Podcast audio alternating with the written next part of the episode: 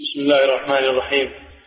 الحمد لله رب العالمين والصلاة والسلام على نبينا محمد وعلى آله وصحبه أجمعين. أما بعد قال المؤلف رحمه الله تعالى باب قول الله تعالى إنك لا تهدي من أحببت ولكن الله يهدي من يشاء وهو أعلم بالمهتدين. وفي الصحيح عن ابن المسيب عن أبيه قال لما حضرت أبا طالب الوفاة جاءه رسول الله صلى الله عليه وسلم وعنده عبد الله ابن أبي أمية وأبو جهل. فقال له يا عم قل لا إله إلا الله كلمة أحاج لك بها عند الله. فقال له أترغب عن ملة عبد المطلب؟ فأعاد عليه النبي صلى الله عليه وسلم. فأعاد. فكان آخر ما قال هو على ملة عبد المطلب. وأبى أن يقول لا إله إلا الله. فقال النبي صلى الله عليه وسلم لا أستغفرن لك ما لم انه عنك. فأنزل الله عز وجل ما كان للنبي والذين آمنوا أن يستغفروا للمشركين. وأنزل في أبي طالب إنك لا تهدي من أحببت ولكن الله يهدي من يشاء. بسم الله الرحمن الرحيم. الحمد لله رب العالمين صلى الله وسلم على نبينا محمد على آله وصحبه أجمعين. قال رحمه الله باب قول الله تعالى إنك لا تهدي من أحببت. الآية أي ما جاء في سبب نزول هذه الآية في تفسيرها. مما يدل على بطلان التعلق على الأنبياء والأولياء والصالحين. فهذا الباب مثل الأبواب السابقة في بيان بطلان الشرك ورد شبه المشركين الذين يتعلقون على المخلوقين ويدعونهم من دون الله ويستغيثون بهم ويزعمون أنهم يقضون حوائجهم ويجيبون دعاءهم وطلباتهم فهذه الآية يفسرها سبب النزول الذي أنزلت من أجله وهو ما وهو ما في الصحيحين. عن ابن المسيب وهو سعيد ابن المسيب بن حزن ابن أبي أمية المخزوم. وكان سعيد من سادات التابعين وهو أحد الفقهاء السبعة الذين انتهت إليهم الفتوى في الدنيا في زمن التابعين وهو عالم المدينة. وأبوه المسيب صحابي وجده حزن صحابي أيضا فهو تابعي وأبوه صحابي وجده صحابي رضي الله تعالى عنه.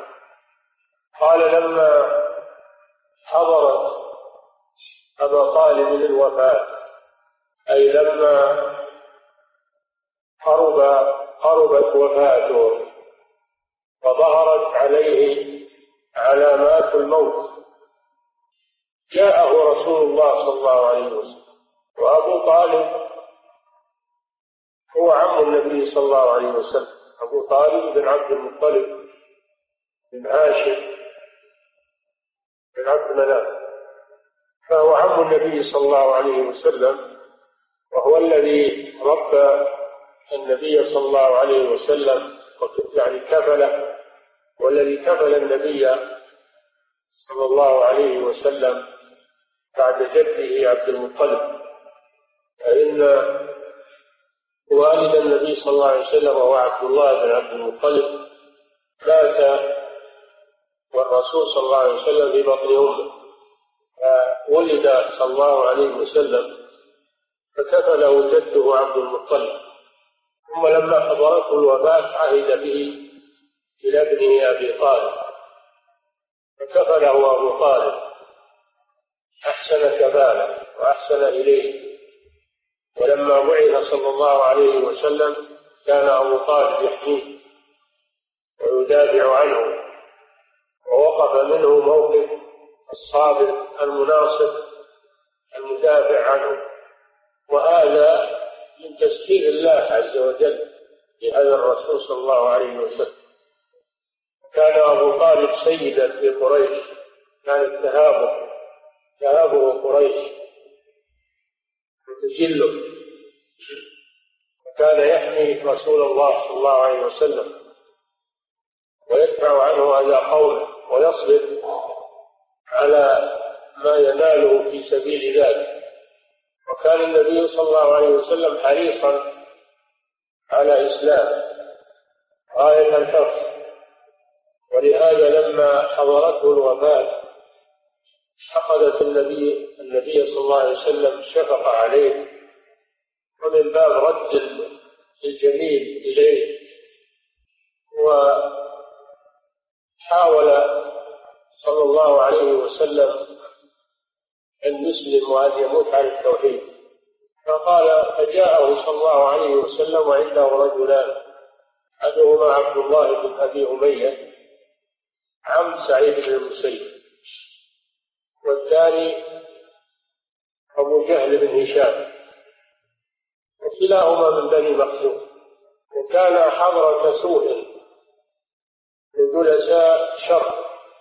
فقال له النبي صلى الله عليه وسلم يا عم هذه كلمة استعطاف وكلمة يعني تأدب معه وتلطف.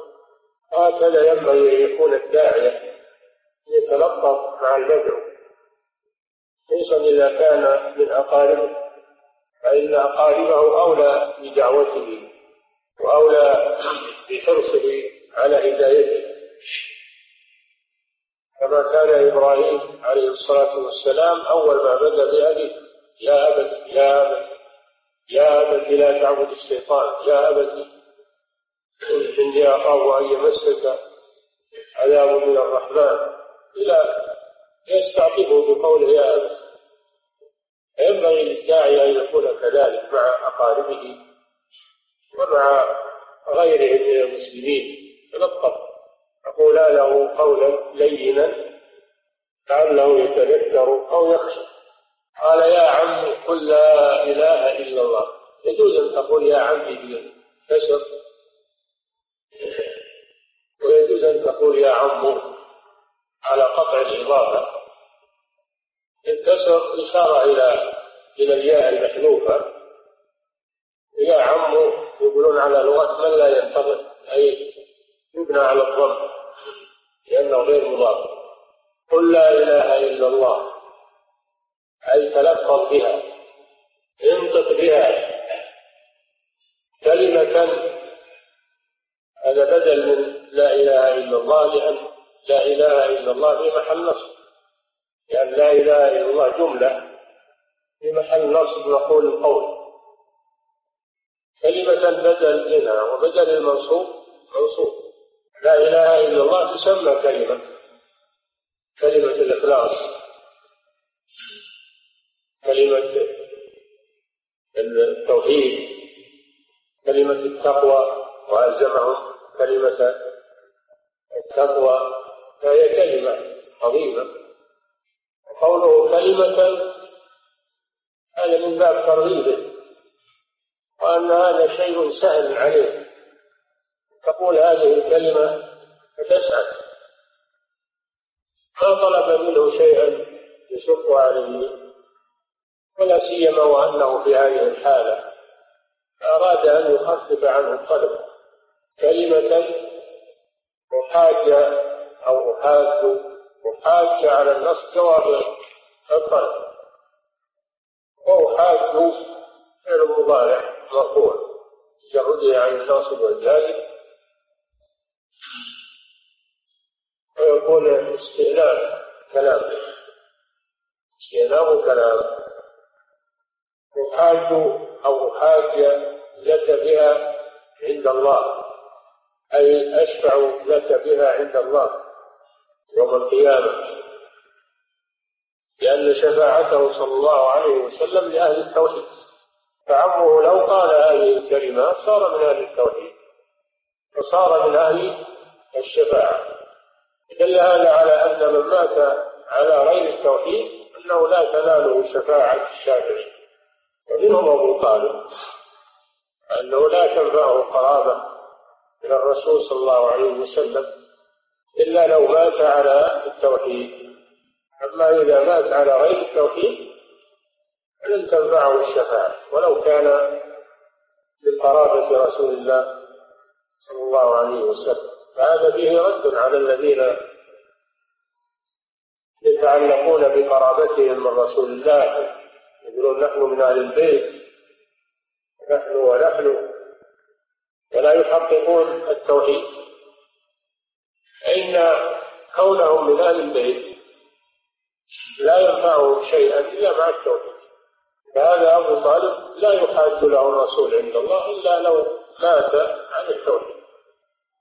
فيا لها من بينة ما أوضحها حاج لك بها عند الله. فقال له الرجلان المخزوميان حضرة السوق. قال له أترغب عن ملة عبد المطلب؟ أي عبادة الأصنام لاحظوا فهم المشركين في كلمة لا إله إلا الله. يفهمونها. أنه لو قالها فمعناه أنه تبرأ من عبادة الأصنام لأن كلمة لا إله إلا الله تنفي وتبطل عبادة الأصنام فهم يمتنعون من قولها. نجد لأنها ليست مجرد لفظ يقال باللسان بل لها معنى وهو ترك عبادة. الأصنام لهذا لما قال لهم صلى الله عليه وسلم قولوا لا إله إلا الله. قالوا وجعل الآلهة إلها واحدا إن هذا لشيء عجاب. يعني يريد منا أن لا نعبد إلا إلها واحدا نترك الأصنام. وكذلك قوله جل وعلا إنهم كانوا إذا قيل لهم لا إله إلا الله يستكبرون ويقولون أئنا لتاركو آلهتنا لشاعر مجنون يفهمون كلمة لا إله إلا الله يلزم منها ترك الآلهة غير الله جل وعلا. هذا وهم مشركون. وهؤلاء الذين يعبدون القبور الآن ومنهم علماء لا يفهمون معنى لا إله إلا ولذلك يقولونها وهم يعبدون القبور. ما فهموا منها أنها تنفي عبادة القبور وأنها تبطل عبادة القبور. هذا من العجب. أن المشركين الأولين يعرفون معنى لا إله إلا الله وأنها تبطل عبادة القبور وأن من قالها يلزمه أن يترك عبادة غير الله عز وجل. ولذلك أبوا أن يقولون. وهؤلاء يقولونها في الآلاف ولكنهم يناقضونها بالأفعال فيدعون الموتى ويستغيثون بالموتى يطوفون بالأضرحة ويذبحون وينذرون يحجون للقبور. وما فهموا أن عملهم هذا تبطله لا إله إلا الله التي يقولون. هذا من العجب العجاب سبحان الله قالوا له أترغب عن ملة عبد المطلب؟ أي لأنك إذا قلتها معناه أنك رغبت عن ملة عبد المطلب أبيك. هذا يريد منه الاستعطاف وأنه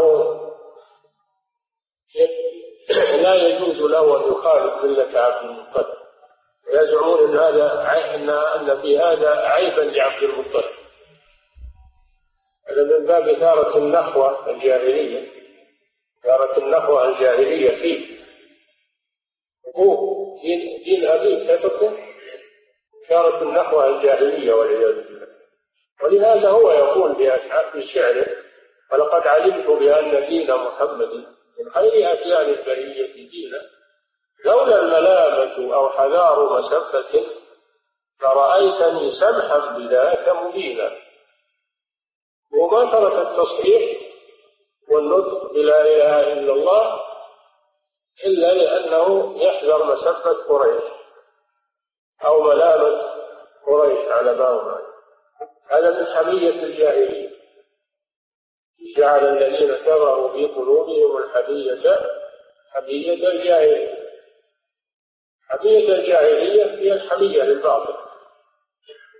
وهم يعرفون أنه باطل لكن لا يتركونه حمية لقوله فهذا فيه ضرر الحمية الجاهلية. وهذا الإنسان لا يترك الحق من أجل قوله أو من أجل بلده أو من أجل مشايخه إذا كانوا على ضلال. لا تأخذها الحمية الجاهلية لأن يترك الحق حمية لقوم أو بلد أو جماعة بل يجب عليه اتباع الحق. هذا هو شأن المؤمنين الصادقين أترغب عن ملة عبد المطلب؟ فأعاد عليه رسول الله صلى الله عليه وسلم. هذا من حرصه صلى الله عليه وسلم. وهذا فيه أن الداعية لا ييأس. الذي يدعو إلى الله لا ييأس. بل يكرر يكرر الدعوة. ولو لم يستجب له من أول مرة. أن يكرر الدعوة. ولا ييأس. هذا فيه منهج الدعوة إلى الله عز وجل. خذوا منهج الدعوة من سيرة الرسول صلى الله عليه وسلم. لا تأخذونها من الحزبيات والجماعات والاصطلاحات البشرية. خذوا منهج الدعوة من دعوة الرسول صلى الله عليه وسلم. هو المنهج الصحيح. قد كان لكم في رسول الله أسوة حسنة. إن كان يرجو الله اليوم الآخر. ذكر الله كثيرا. أعاد عليه صلى الله عليه وسلم ولم ييأس. فأعاد أي الرجلان أعاد عليه قوله أترغب عن ملة عبد المطلب؟ كيف المشركون يصرون والعياذ بالله على بلادهم وعلى حميتهم الجاهلية عاد عليه مقالتهم الخليل غيرة على الشرك غيرة على دين عبد المطلب.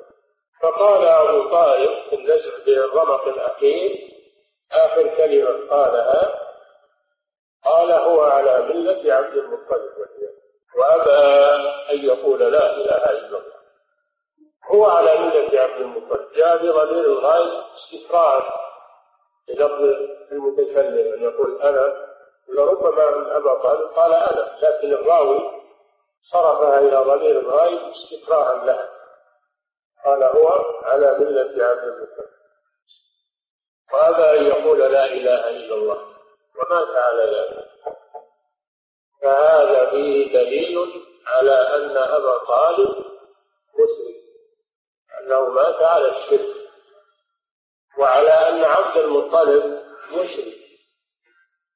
وعلى أن أجداد الرسول صلى الله عليه وسلم مشركون. ردا على الرافضة الذين يقولون يدعون إسلام أبي طالب. وألف بعضهم كتابا سماه أبو طالب مؤمن قريش. الشيعة يزعمون إسلام أبي طالب وإسلام عبد المطلب وإسلام أجداد النبي صلى الله عليه وسلم. بل والمخلفون غير الشيعة يزعمون هذا. يقولون ما يليق بالرسول يكون الأولاد كفار هذا لجهلهم هذا لجهلهم. وإلا فإبراهيم عليه السلام أبوه كافر. إبراهيم الخليل أبو الأنبياء عليه الصلاة والسلام أبوه كافر. هذا صريح القرآن. لتبرع إبراهيم منه وعداوته له لما تبين له أنه عدو لله تبرع إبراهيم الخليل أبو الأنبياء أبوه كافر وما ضره هذا؟ نوح عليه السلام ابنه كافر ابنه كافر أبى أن يركب مع أبيه في السفينة وأبوه يقول له ولا تكن مع الكافرين. فأبى. هو ولد نوح عليه والسلام أول الأنبياء لا يضر ولا يستغرب أن يكون أبو النبي كافرا أو ابنه كافرا. ليس بمستغرب. وأبى أن يقول لا إله إلا الله. النبي صلى الله عليه وسلم لم تنقطع شفقته على عبده. وقال لا أستغفرن لك ما لم أنه عنك من حرصه صلى الله عليه وسلم على رد الجميل مع عمه الذي دافع عنه وحماه. قال لا أستغفرن لك يعني بعد موته. ما لم أنه عنه. فأنزل الله تعالى ما كان للنبي والذين آمنوا أن يستغفروا للمشركين ولو كانوا أولي قربى. بعد ما تبين لهم أنهم أصحاب الجحيم. وما كان استغفار إبراهيم لأبيه إلا عن موعدة وعدها إياه فلما تبين له أنه عدو لله تبرأ منه إن إبراهيم لأواه حليم.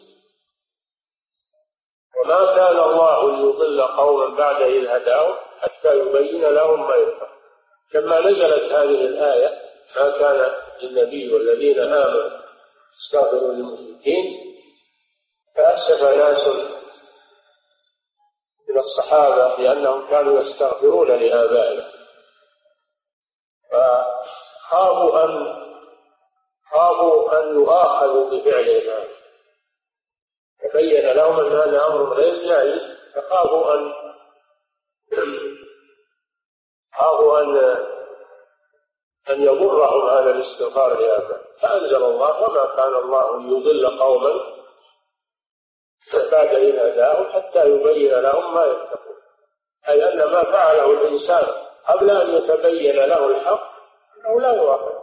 أو فعلوا هذا قبل أن ينهوا عن الاستغفار. هذا لا يضرهم. فطمأنهم الله سبحانه وتعالى. لأن ذلك لا يضرهم لأن هذا قبل المنع ما كان الله ليضل قوما بعد إذ هداهم حتى يبين لهم ما يتقون. كما قال تعالى وما كنا معذبين حتى نبعث رسولا. وما كان ربك مهلك القرى حتى يبعث في أمها رسولا. يتلو عليهم الآيات الله جل وعلا لا يعذب قبل إقامة الحجة. فهذا عذر لهم فيما فعلوا ودفع لما حصل لهم من الندم والخوف مما فعلوا. أنه لا يؤاخذون على ما سبق. فهذا فيه تحريم الاستغفار للكفار والترحم عليهم. أنه لا يجوز للمسلم أن يترحم على أموات الكفار. ولو كانوا أولي لو كانوا لو كان أباه أو ابن أو أخاه أو ابن عمه لو كانوا أولي كيف الاستغفار للأباعد لا يجوز الاستغفار للكفار. ولا لا الأحياء ولا الأموات. الحي لا تستغفر له على الشرك. لا تقول غفر الله لك ولكن قل هداك الله. ادعو له بالهداية وأما الاستغفار فلا يجوز للمسلم سواء كان حيا أو ميتا.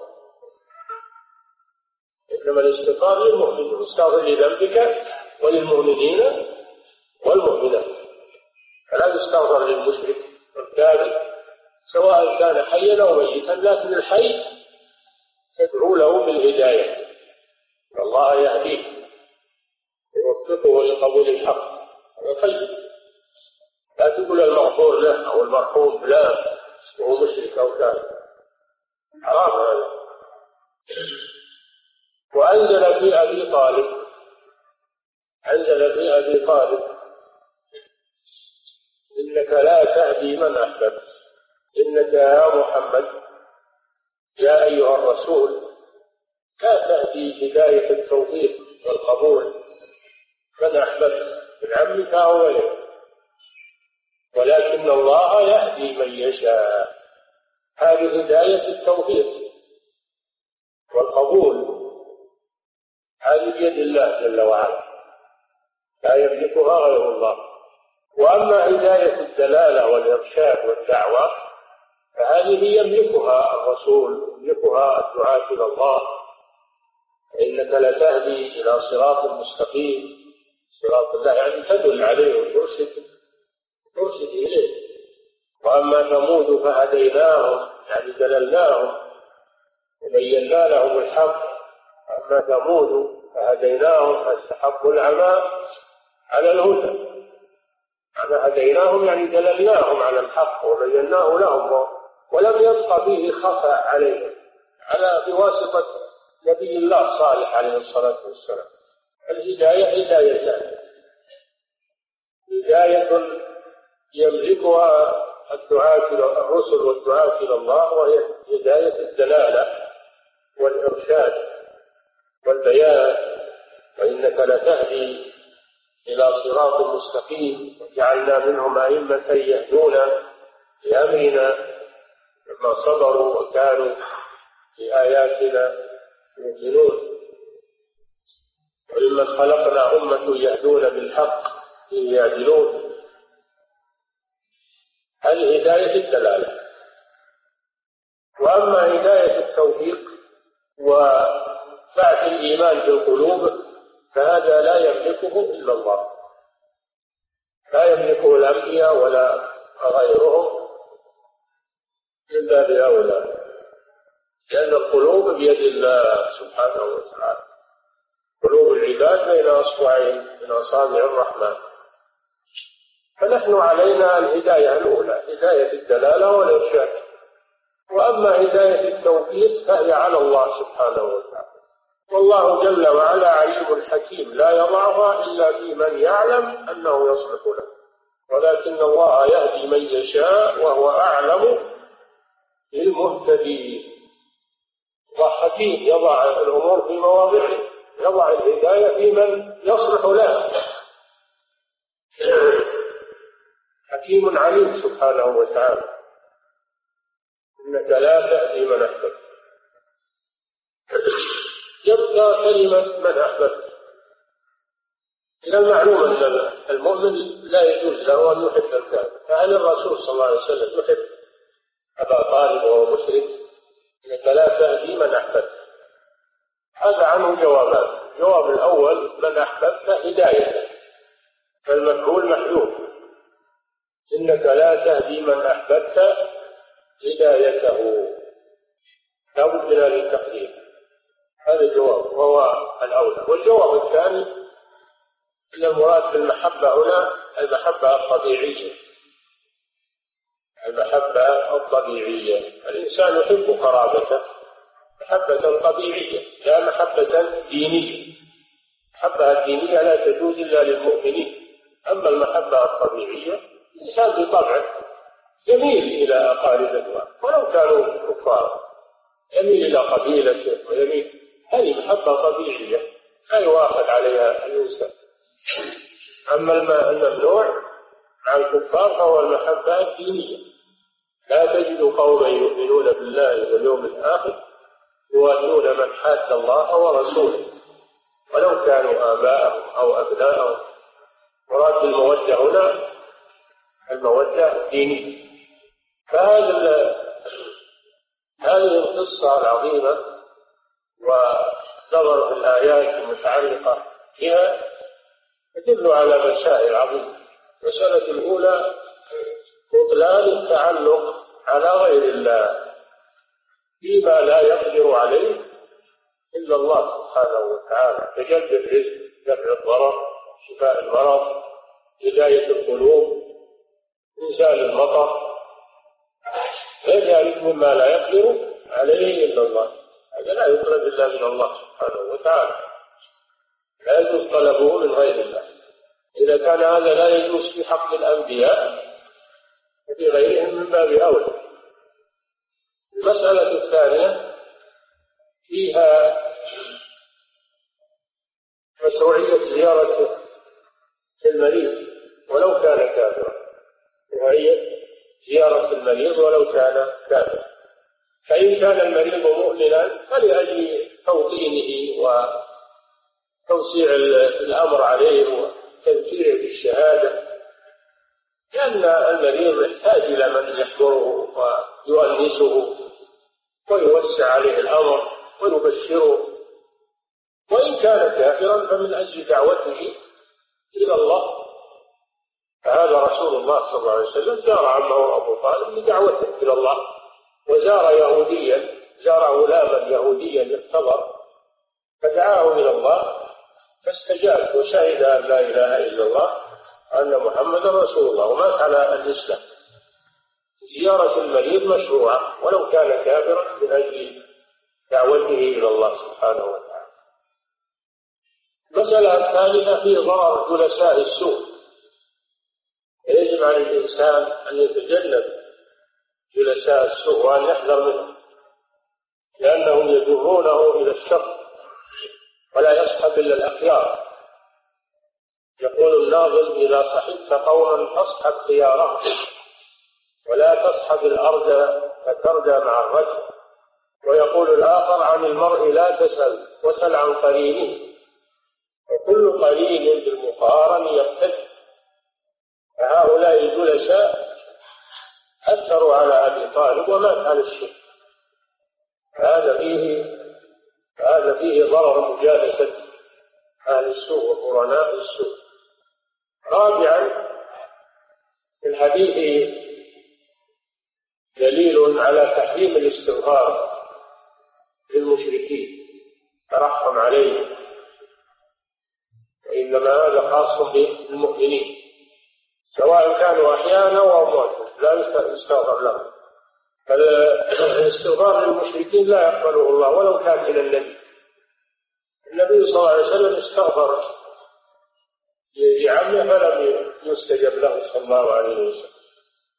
فلا الاستغفار للمشركين لا ينفعهم ولو كان المستغفر من الأنبياء الصالحين ذلك إن الله لا يغفر أن يشرك به ويغفر ما دون ذلك لمن يشاء. فهذا فيه خطر الشرك والعياذ بالله. خطر الشرك. خامسا الحديث التنبيه على حسن الخاتمة أو سوء الخاتمة. فلو أن أبا طالب قال لا إله إلا الله لختم له بخاتمة خير ودخل الجنة. ولما لم يقلها صار على ملة عبد المطلب على ملة المشركين من أهل النار. وفيه أهمية الخاتمة وأن الأعمال بالخواتيم. فيجب على المسلم أن يكثر من سؤال الله حسن الخاتمة المسألة السادسة في هذا دليل على على على بطلان قول الرافضة الشيعة بإسلام أبي طالب. حديث صحيح وهو المتفق عليه في الصحيحين. ومات على الشرك. وهم يقولون لا أبو طالب مسلم. يدعون إسلام أبي طالب وإسلام عبد المطلب. الحديث دليل على كفر الاثنين كفر أبي طالب وكفر المطلب المسألة السابعة فيه خطورة الحمية الجاهلية لدين الآباء والأجداد. دين الآباء والأجداد. وأن الإنسان لا يتعصب. لا يتعصب لمذهب آبائه وأجداده وأهل بلده مشايخه من يعظمهم إذا كان مخالفا للحق. إذا كان هذا مخالفا للحق فإنه يحمله على الكفر والعياذ بالله. خروج من المله إذا استمع له ودافع عنه. وما هلكت الأمم إلا بهذا. كلهم يحتجون بما عليه آباؤهم وإذا قيل لهم إذا قيل لهم اتبعوا ما أنزل الله قالوا بل نتبع ما ألفينا عليه آباءنا. ما وجدنا عليه آباءنا. كذلك ما أتى كذلك ما أرسلنا في قرية من نذير إلا قال مترفوها إنا وجدنا آباءنا على أمة أي على دين وإنا على آثارهم مقتدون. هذه حجة المشركين يتلون بما عليه الآباء ويتركون ما جاءت به الرسل. فرعون قال لموسى ما بال القرون الأولى؟ فجعل موسى موسى يدعو إلى إلى التوحيد وعبادة الله وهو يحتج بما عليه القرون الأولى. أبدا هذه حجة حجة المشركين مضطردة عندنا والاحتجاج بما عليه الآباء والأجداد وهذه هي التي أهلكت الأمم. الإنسان يتبرأ من هذه الحجة. الإنسان هدفه الحق. هدف الإنسان الحق والنجاة من النار. فإذا رأى أن من يعظمهم رآهم على الباطل فلا يتعصب لهم ولا تأخذه الحمية الجاهلية بنصرة مذهبه ترك الحق وهو يعلمه. هذا هو الذي أهلك الأمم السابقة. عارضوا الأنبياء بهذه الحجة. ولهذا يسميها شيخ الإسلام محمد بن عبد الوهاب رحمه الله يسميها الحجة الملعونة. هي الحجة الملعونة التي هي من أعظم مسائل الجاهلية والعياذ بالله. احتجاج بما عليه الآباء والأجداد وترك الحق تعصبا وحمية لهم ولمذهبهم وهذا يشمل كل من تعصب لباطل كل من تعصب لباطل فإنه يشمله لا يجوز للمسلم أن يتعصب للباطل بل إذا تبين له الحق وجب عليه المبادرة إليه. ولو كان الحق مع أعدائه. ولو كان الحق مع أعدائه. لأنه ما هو قصده الرجال وقصده الناس. قصده الحق. والحق ضالة المؤمن. أن وجده أخذه هذا من حقيقة باب عظيم وفيه فقه عجيب فقه العقيدة. المسألة الثامنة فيه أن الهداية التي هي أن الهداية التي هي هداية القلوب أنه لا يملكها إلا الله سبحانه وتعالى. وأما هداية الدلالة والإرشاد هذه يستطيعها الدعاة إلى الله عز وجل. هذه المسائل الأولى تفسير اقرأ شرحه قوله باب قول الله تعالى إنك لا تهدي من أحببت ولكن الله يهدي من يشاء. قال ابن كثير رحمه الله يقول تعالى لرسوله صلى الله عليه وسلم إنك يا محمد لا تهدي من أحببت. أي ليس ليس إليك ذلك. إنما عليك البلاغ والله يهدي من يشاء. وله الحكمة عليك هداية الدلالة وعلى الله هداية التوفيق. نعم. وله الحكمة البالغة والحجة الدامغة. وله الحجة البالغة. ولهذا قال وهو أعلم بالمهتدين. فلا يضع الهداية إلا في من يصلح لها. من يصلح لها. إن ربك هو أعلم بمن ضل عن سبيله وهو أعلم بالمهتدين نعم فمن آثر الحق وقبله وفقه الله. ومن أعرض عن الحق وتعصب للباطل أضله الله. عقوبة له. نعم. وله الحكمة البالغة والحجة الدامغة كما قال تعالى ليس عليك هداهم ولكن الله يهدي من يشاء وهو أعلم بالمهتدين. ليس عليك هداهم. يعني هداهم هدى هداية قلوبهم هدي إلى الله جل وعلا. لا. وقال وما أكثر الناس ولو حرصت بمؤمنين. قلت والمنفي ها هنا هداية التوفيق والقبول فإن أمر ذلك إلى الله وحده وهو القادر عليه. وأما الهداية المذكورة في قول الله تعالى وإنك لتهدي إلى صراط مستقيم فإنها هداية الدلالة والبيان. فهو المبين عن الله والدال على دينه وشرعه.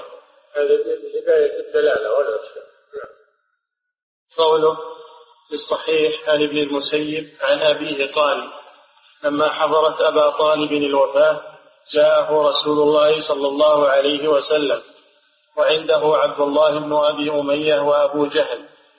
فقال له فقال له يا عم قل لا إله إلا الله كلمة أحاج لك بها عند الله. فقال له أترغب عن ملة عبد المطلب؟ فأعاد عليه رسول الله صلى الله عليه وسلم فأعاد. فكان آخر ما قال هو على ملة عبد المطلب. وأبى أن يقول لا إله إلا الله. فقال النبي صلى الله عليه وسلم لا أستغفرن لك ما لم أنه عنه فأنزل الله عز وجل ما كان للنبي والذين آمنوا أن يستغفروا للمشركين. الآية وأنزل في أبي طالب إنك لا تهدي من أحببت ولكن الله يهدي من يشاء. قوله في الصحيح أي الصحيحين. وابن المسيب هو سعيد بن المسيب بن حزن ابن أبي وهب ابن عمرو ابن عمرو ابن عائد ابن عمران ابن مخزوم القرشي المخزومي. أحد العلماء والفقهاء الكبار السبعة من التابعين. اتفق أهل الحديث أن مراسيله أصح المراسيل. نعم أصح المراسيل مراسيل سعيد بن المسيب لأنه لا يرسل إلا عن أبي هريرة. يعني فيكون الصحابي معلوم الصحابي الذي أرسل عنه معلوما نعم.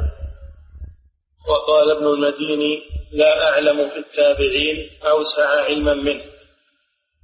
مات بعد التسعين وقد ناهز الثمانين. ذلك جده حزن صحابي استشهد باليمامة. استشهد باليمامة. يعني في وقعة اليمامة في قوله لما حضرت أبا طالب الوفاة أي علاماتها ومقدماتها. يعني وليس الوفاة التي هي الغرغرة. لأنها حين لا لا تقبل التوبة. إن الله يقبل توبة العبد ما لم يغرر وقوله حضرت أبا طالب يعني الوفاة يعني علاماتها وأماراتها في وقت تقبل فيه التوبة. نعم. قوله جاءه رسول الله صلى الله عليه وسلم يحتمل أن يكون المسيب حضر مع الاثنين. فإنهما من بني مخزوم وهو أيضا مخزومي. يعني فيكونون ثلاثة يكونون المخزوميون الذين حضروا ثلاثة. منهم والد سعيد المسيب إنه مخزوم. مخزوم باطل من قريش. نعم.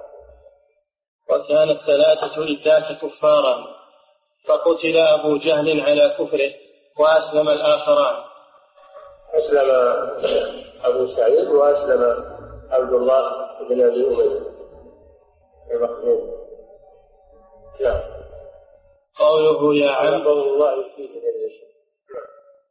قوله يا عم. قل لا إله. أما أبو جهل الذي يسميه رسول الله صلى الله عليه وسلم فرعون هذه الأمة هذا قتل في وقعة بدر. نعم. قوله يا عم. قل لا إله إلا الله. أمره بقولها بعلم أبي طالب بأنها دلت على نفي الشرك بالله وإخلاص العبادة له وحده. أبو طالب يعرف معناها. يعرف معناها. وأن معناها ترك عبادة الأصنام. إفراد الله بالعبادة دل على أن المشركين يعرفون معناه وأن المتأخرين من المنتسبين للإسلام أصحاب الأضرحة لا يعلمون معنى لا إله إلا الله. ويظنون أنه يكفي قوله. أو بعضهم وهم قليل من علماء الكلام يفسرونها بتوحيد الربوبية لا إله أي لا قادر على الاختراع والخلق إلا هذا توحيد الربوبية. ما جاءوا بشيء. وهي إنما هي في توحيد الألوهية. إفراد الله بالعبادة لا إفراد الله بالخلق والرزق واللحية والليل هذا المشركون منتبهون به. سبحان الله عمل بصائر وعمل والتقليد الأعمى يأخذ الإنسان مأخذا بعيدا. هم علماء متبحرون في النحو في الفقه وفي علم المنطق وعلم الكلام. من سائر العلوم إلا التوحيد. ضحلون به جدا علم التوحيد ضحلون وهذا يا إخوان مما يبعث على الاهتمام بعلم التوحيد. اللي الناس تساءلوا فيه؟ الان الناس تساءلوا الان بعلم التوحيد. بل منهم من يحذر منه. يقول الناس مسلمون. لا تشغلونهم بالتوحيد. الناس مسلمون. لا تشغلونهم بالتوحيد. ينسونهم التوحيد وهؤلاء إنما أوتوا من الجهل بالتوحيد. وهم علماء. فطاحوا. يدلهم بالعلم. قد يكون عالما بالحديث. رجال عالم بالتفسير. عالم بالفقه. عالم بالنحو. عالم بجميع أنواع العلوم متبحر لكن في التوحيد تجده ضحية لأنه ما اهتم بالتوحيد. اكتفى بما وجد عليه مشايخه وأجداده وعماته وخالاته ولا يهم التوحيد. من مصيبة. الآن عندنا من يقول هذا؟ مع الاسف من يجهد التوحيد ودراسة العقيدة. يقول تشغلون الناس والناس مسلمين. وأيضا هذا يفرق بين الناس يفرق بين الناس واذا ذكرت التوحيد والعقيدة لكن نريد الاجتماع الاجتماع على غير عقيدة ما هو ممكن؟ الاجتماع على غير عقيدة ما هو ممكن. والثاني لا يجتمعان نعم. فإن من قالها عن علم ويقين وقبول فقد أنكر الشرك وتبرأ منه. هي مجرد كلمة تقال بس. كلمة لها معنى ولها وزن. ولها التزام تلتزم به تنفذ وتعمل به تقولها بلسانك وتعمل ما شئت في هواك و... وكذلك الحاضرون يعلمون بما دلت عليه. إيه ولذلك عبادة المشركين ومنهم أبوه أبو طالب آه، ومنهم أبو عبد المطلب. فهم بعثوا فيه الحمية الجاهلية وأثاروا فيه الغيرة الجاهلية. يعني وهو يقول لولا الملامة هل هو صاحب القول؟ لولا الملامة أو حذار مسبة فرأيتني سمحا يعني باتباع محمد صلى الله عليه وسلم. رأيتني سمحا بذاك مديرا. نعم. وكذلك الحاضرون يعلمون. وهذا يدل على بطلان قول المرجئة اللي يقولون الإيمان هو التصديق بالقلب. لأن أبا طالب وغيره مصدق مصدقون بقلوبهم. لكن لم يعملوا بهذا وينطقوا به بألسنتهم ويعملوا به بجوارحهم ولم يكونوا مؤمنين. ما نفعهم التصديق بالقلوب وكذلك الحاضرون يعلمون بما دلت عليه من نفي الشرك والبراءة منه. ولهذا عارضوا قول النبي صلى الله عليه وسلم بقولهم أترغب عن ملة عبد المطلب. هذا في القرآن. أئنا لتعرف آلهتنا لفاعل مثله كما قال إنهم كانوا إذا قيل لهم لا إله إلا الله فاستكبروا ويقولون أئنا لتعرف فهموا أن قولها يلزم من صرف عبادة آلهته فجعل الآلهة إله واحدا لما قال لهم قولوا لا إله إلا الله. قالوا أن فهموا أن تعني أنها تعني إبطال عبادة الأصنام. وتخرج العبادة لله عز وجل. فهموا هذا ولهذا عارضوا قول النبي صلى الله عليه وسلم بقولهم أترغب عن ملة عبد المطلب؟ لأن ملة عبد المطلب الشرك بعبادة الأوثان. هذا في رد على الذين يقولون إن عبد المطلب إنه مؤمن وأن اجداد الرسول مؤمنون. ويستدلون بقوله تعالى وهو الذي يتوكل على الحي الذي الذي يراك حين تقوم وتقلبك في الساجدين. تقلبك في الساجدين يقولون إن هذا لاجداد الرسول هو تنقل باصلابه هذا تفسير الايه غير معناه اللغة للساجدين قيام الرسول في صلاة الليل مع الذين يقومون يصلون الليل. الساجدين المراد بهم الذين يصلون ويقومون الليل. نعم. من الملائكة والآدميين. لا يزال يعني لا يزال الساجدون موجودين بكل جمال لا تخلو منهم لا يخلو منهم الحوت لله ويوحدون الله ويخلصون لله عز وجل. نعم. هو المراد ان أجداد الرسول إنهم كانوا ساجدين وكان الرسول يتنقل من صلب إلى صلب. هذا كلام باطل. نعم. لأن ملة عبد المطلب الشرك بعبادة الأوثان. نعم. لأن ملة لأن ملة عبد المطلب الشرك بعبادة الأوثان كما كانت قريش وغيرهم في جاهليتهم كذلك. نعم كانوا ملتهم عبادة الأصنام اللات والعزى ومناة الثالثة الأخرى وكل بيت من بيوت مكة في صنم على الكعبة 360 صنما. عبادتهم عبادة الأصنام. نعم. قوله كلمة قال القرطبي بالنصب على أنه بدل من لا إله إلا الله. وبدل المنصوب منصوب التوابع الأربع التي هي النعم والعطف والبدل هذه توابع نعم. ويجوز الرفع على أنه خبر مبتدأ محذوف. نعم. قوله أحاج لك بها عند الله. لأنه لو قالها في تلك الحال لقبلت منه ودخل بها في الإسلام. نعم. قوله فقال أهل الشفاعة. صار من أهل الشفاعة. نعم. قوله فقال له أترغب عن ملة عبد المطلب؟ ذكراه الحجة الملعونة التي يحتج بها المشركون على المرسلين. كقول فرعون لموسى فما بال القرون الأولى؟ نعم. ذكراه الحجة الملعونة التي يحتج بها المشركون على المرسلين. هذه الملعونة هذه لفظ شيخ الإسلام محمد بن عبد الوهاب في رسائل الجاهلية. حجة الملعونة التي هي حجة المشركين التي يعارضون بها الأنبياء. نعم. التي يحتج بها المشركون على المرسلين كقول فرعون لموسى فما بال القرون الأولى؟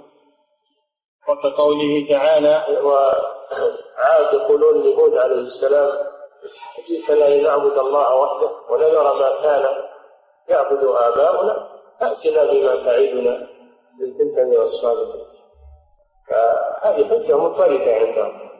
نعم. وكقوله تعالى وكذلك ما أرسلنا من قبلك في قرية من نذير إلا قال مترفوها إنا وجدنا آباءنا على أمة وإنا على آثارهم مقتدون. قوله فأعاد عليه النبي صلى الله عليه وسلم فأعاد. أعاد عليه الدعوة إلى الله أعاد عليه الدعوة إلى الشرك. هو دعاة الشرك دعاة التوحيد ودعاة الشرك. يتجاذبون نعم. فيه مضرة أصحاب السوء والحذر من قربهم والاستماع لهم. ففيه معنى قول الناظم إذا ما صحبت القوم فاصحب خيارهم ولا الذي هو ابن عبد القول. الناظم إذا قيل الناظم المراد به ابن عبد القول في منظومة الآداب. نعم. ابن عبد القول له منظومتان. منظومة الفقه ولفظ المقنع ومنظومة الآداب. نعم.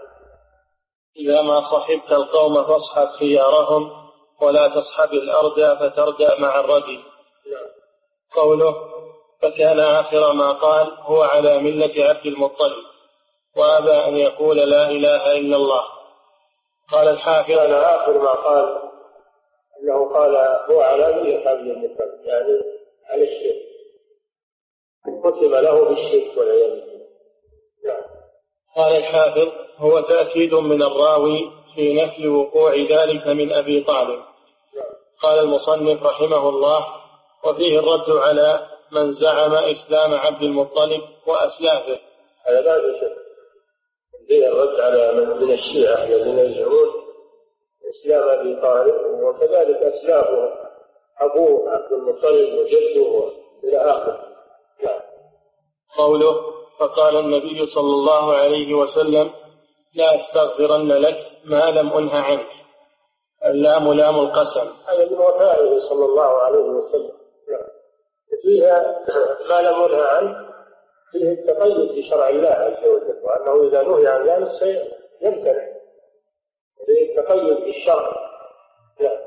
قوله فقال النبي صلى الله عليه وسلم لا أستغفرن لك ما لم انه عنه اللام لام القسم. قال النووي فيه جواز الحلف من غير استحلال باب التأكيد يعني. نعم. قال ابن فارس مات أبو طالب ولرسول الله صلى الله عليه وسلم تسع وأربعون سنة وثمانية أشهر وأحد عشر يوما. وتوفيت خديجة أم المؤمنين رضي الله عنها بعد بعد موت أبي طالب بثمانية أيام. نعم. وكلاهما كان يؤيد الرسول صلى الله عليه وسلم. عمه أبو طالب وزوجته خديجة رضي الله عنها. توفوا في عام واحد.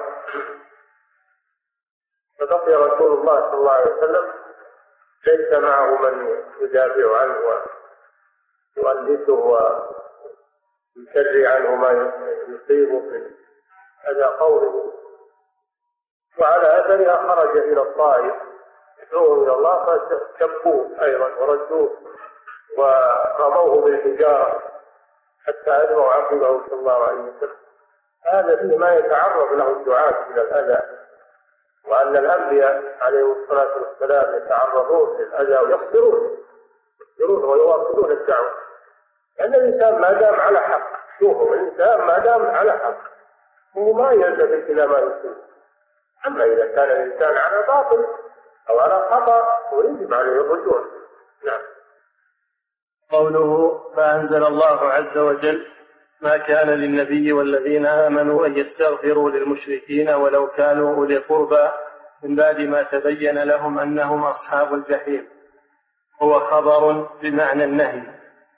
ما كان هذا خبر. وهو بمعنى النهي؟ أي لا تستغفر. نعم. والظاهر أن هذه الآية نزلت في أبي طالب. فإن أو هي عامة. نزلت في أبي طالب أو هي عامة. نعم. فإن الإتيان بالفاء المفيدة للترتيب في قوله فأنزل الله بعد قوله لأستغفرن يعني بالحديث قوله بالفاء في الحديث دليل على أنها نزلت بسبب قصة أبي طالب. بعد قوله لأستغفرن لك ما لم أنه عنك يفيد ذلك. وقد ذكر العلماء لنزول هذه الآية أسبابا أخرى. فلا منافاة لأن الآية الواحدة قد يتعدد نزولها. نعم الآية الواحدة قد يتعدد نزولها. تنزل عدة مرات؟ وقد تتعدد أسباب النزول أيضا. من هذا والآية من سورة التوبة. سورة التوبة مدنية. في في غزوة تبوك. غزوة تبوك. لكن لا مانع أن يكون منها آيات نزلت. في مكة ثم نزلت في المدينة. قد تنزل الآية مرتين أو ثلاث نعم. وفيه تحريم الاستغفار للمشركين وموالاتهم ومحبتهم. هذه مسألة عظيمة لا يجوز الاستغفار للمشركين ولا محبتهم ولا موالاتهم ولو كانوا أقرب الناس إلى الإنسان. نعم. فضيلة الشيخ وفقكم الله. هل هل تجوز زيارة مرضى المبتدئة وأهل الأهواء وعيادتهم وهل في ذلك توقير لهم؟ زيارتهم لدعوتهم إلى الله وطلب التوبة منهم لا طيب إذا كان المشركون يزارون بالدعوة إذا كانوا بالموت سياق الموت يعني زيارة مرضاهم من لأجل دعوتهم لا أما زيارتهم من غير دعوة فلا يجوز يقول فضيلة الشيخ وفقكم الله. هناك من يستدل بهذه القصة على أن النطق بالشهادة يكفي لإسلام الإنسان حتى لو لم يعمل ويقول طلب من أبي طالب طلب من أبي طالب الشهادة أو طلب من أبي طالب الشهادة وهو يعلم أنه سيموت فلا يعمل.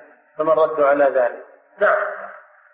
هذا صحيح انه إنه إذا نطق بالشهادة مؤمنا بها موقنا بها معتقدا لها ومات ما تمكن من العمل. أنه يكون من أهل التوحيد ومن أهل الجنه لأنه ما تمكن من العمل.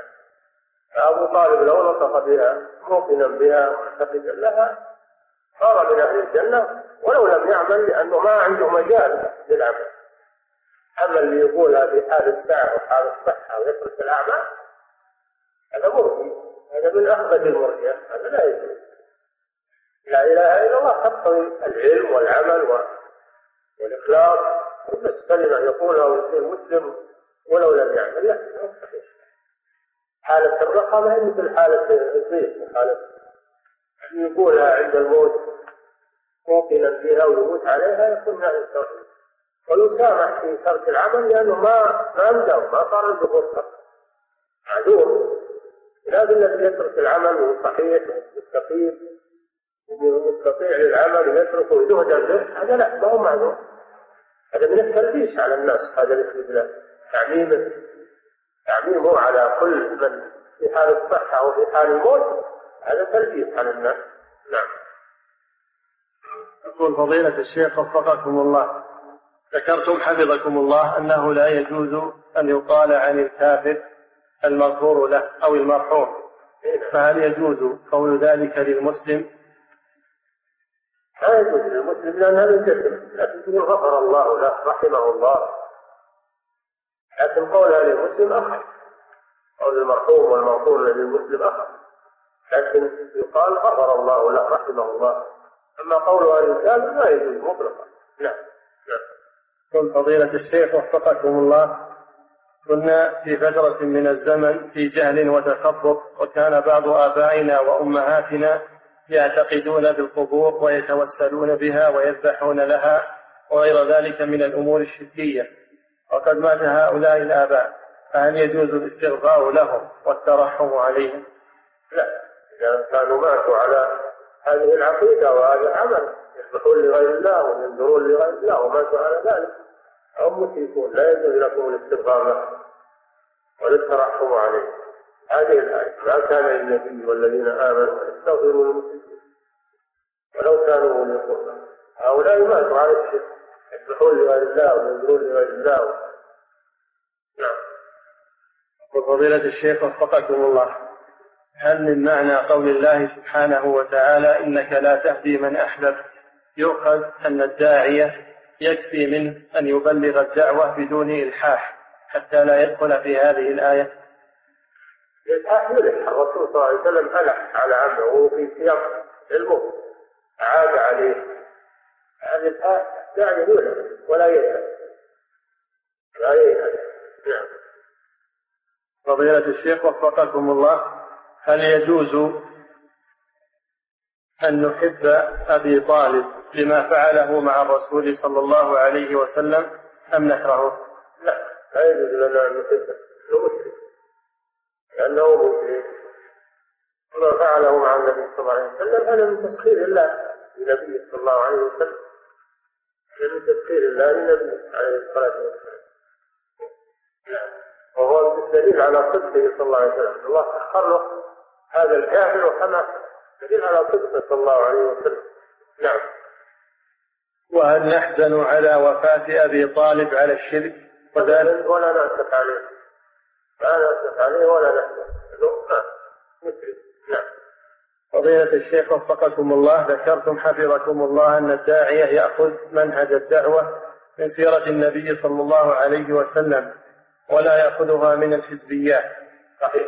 فما المقصود بالحزبيات؟ وهل يجوز أن نقتدي بمن يأخذ منهجه من سيرة النبي صلى الله عليه وسلم؟ المقصود بالحزبيات اللي يضعون لهم جماعات يضعون لهم منهج يبايعون عليه على البيعة. إنه ما يتعدى ولا يزيد ولا ينقص ولا ولا. وهو ما له أصل في الكتاب والسنة. إنما هو اصطلاحا منهم هو الذي لا يجوز العمل. أما إذا كانوا وضعوا منهجهم على موجب الكتاب والسنة ولم يخالفوا الكتاب والسنة هذا منهج صحيح. يقول فضيلة الشيخ وفقكم الله كيف الجمع بين النهي عن أن يقال للميت حال الاحتضار قل لا إله إلا الله؟ وبين هذا الحديث. من النهي عن أنه يقال له قل لا بل مطلوب هذا. لقنوا موتاكم لا إله إلا الله. علم الطبري ما ما في حديث ينهى عن أن يقال للميت قل لا إله إلا الله. لقنوا موتاكم لا إله إلا الله. فضيلة الشيخ وفقكم الله. ألا نقيد التحريم أو ألا نقيد سبب التحريم بالاستغفار للمشركين لأنه ليس بنافع دون الترحم عليهم لأن الترحم قد ينفعهم كما كما خفف الله العذاب عن أبي طالب بشفاعة النبي صلى الله عليه وسلم. لا ما يقيد ابدا. لا يترحم عليهم ولا ولا يدعى لهم. لأن ذلك يدل على أن المترحم عليهم والذي يدعو لهم أنه يحبهم بقلبه. وأنه لا يغار مما هم عليه من الكفر. لا يجوز ذلك هذا عام ما كان ما كان يعني ما ينبغي. ولا يليق للنبي والذين آمنوا وأن يستغفروا للمشركين تقول لا هذا ما يجوز. ولا وأبو طالب قضيته وتخفيف العذاب عنه. هذا خاص بالنبي صلى الله عليه وسلم. وخاص بهذا المشرك بأبي طالب فقط. نعم. فلا يقاس عليها غيرها. نعم. فضيلة الشيخ وفقكم الله. قوله سبحانه ليس عليك هداهم. هل المعنى ليس لك هدايتهم ليس عليك هداهم يعني هدى قلوبهم. ولكن الله يهدي من يشاء. هذه هداية القلوب. هذه ليست على الرسول صلى الله عليه وسلم. ولا يجب عليه لأنه ما يستطيع. إنما الذي يجب عليه هدايتهم بالدعوة والإرشاد فقط. نعم. يقول فضيلة الشيخ وفقكم الله سمعت أنه لا يجوز أن تحكم على الكافر بالنار بعد موته بحيث إنه لو مات أحد الكفر في هذا الزمان فلا فلا يجوز أن تقول فلان هذا من أهل النار. من مات على الكفر والشرك نعامله معاملة الكفار والمشركين. فلا نصلي عليه ولا نغسله ولا ندفنه في مقابر المسلمين. نعامله ولا يورث لا يرثه قريبه المسلم لأنه كافر مات كافرا. نحن نعامله على حكم الظاهر أما الجنة والنار هذه بيد الله سبحانه وتعالى. ما نعلم ما ندري ربما يكون تاب قبل أن يموت إن ما نعلم ولا ندري. لكن اللي ما ندري عنه لسنا مكلفين مكلفون بما ظهر لنا وهو الكفر والشرك فنعامله معاملة المسلم ولا نستغفر الله ولا ندعو له. نعامله معاملة المسلم أما قضية الجنة والنار هذه بيد الله. الذي يعلم سبحانه وتعالى. نعم. فضيلة الشيخ وفقكم الله. يقول أحدهم إن قولك لولا الله ثم فلان هذا خلاف الأولى. ولولا أن تقول لولا الله فقط فهل لقوله أصل؟ لا. هذا لولا الله وفلان هذا كما قال النبي صلى الله عليه وسلم. وأما قولك لولا الله ثم فلان هذا توحيد. يعني جعلت مشيئة المخلوق بعد مشيئة الخالق مرتبة عليها بكفر فلو لم يشأ الله لم يشأ المخلوق. مشيئة الله هي الأصل. مشيئة المخلوق فرع عنها. هذا هو التوحيد. نعم. وهل قول النبي صلى الله عليه وسلم في حق عمه أبي طالب ولولا أنا لكان في الدرك الأسفل من النار يدل على جواز قول المسلم لولا أنا لكان كذا آمل من فضيلتكم التكرم بالإيجاب. هذه اللفظة من المشكل هذه اللفظة لولا أنا هذه لفظة مشكلة. تحتاج إلى تحقيق. تدقيق نظر فيها. نعم. على كل حال هي خاصة بأبي طالب وخاصة بالنبي صلى الله عليه وسلم. شفاعة النبي في أبي طالب تخفيف العذاب عنه هذه خاصة بالنبي وخاصة بأبي طالب. نعم. فضيلة الشيخ وفقكم الله الكثير من الناس يقولون إن الدين في القلب وأكثرهم لا يعرفون معنى هذا فهل يكونون موافقين للمرجئة؟ نعم هذا هو قول المرجئة.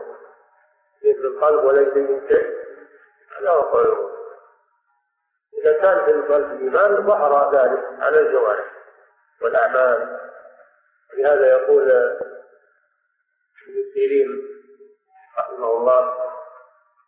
يقول الحسن البصري رحمه الله ليس الإيمان بالتحلي ولا بالتمني ولكنه ما وقر في القلوب وصدقته الأعمال فإذا كان ليس هناك أعمال دل على أن القلب ليس فيه إيمان.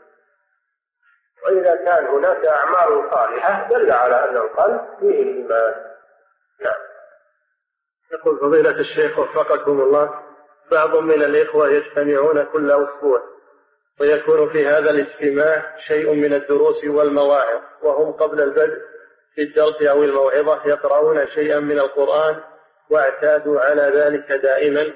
فما الحكم؟ رعاكم الله إذ أننا نخشى أن تكون هذه بدعة. لا ما قراءة القرآن كان الصحابة إذا استمعوا يأمرون أحدهم فيقرأ القرآن.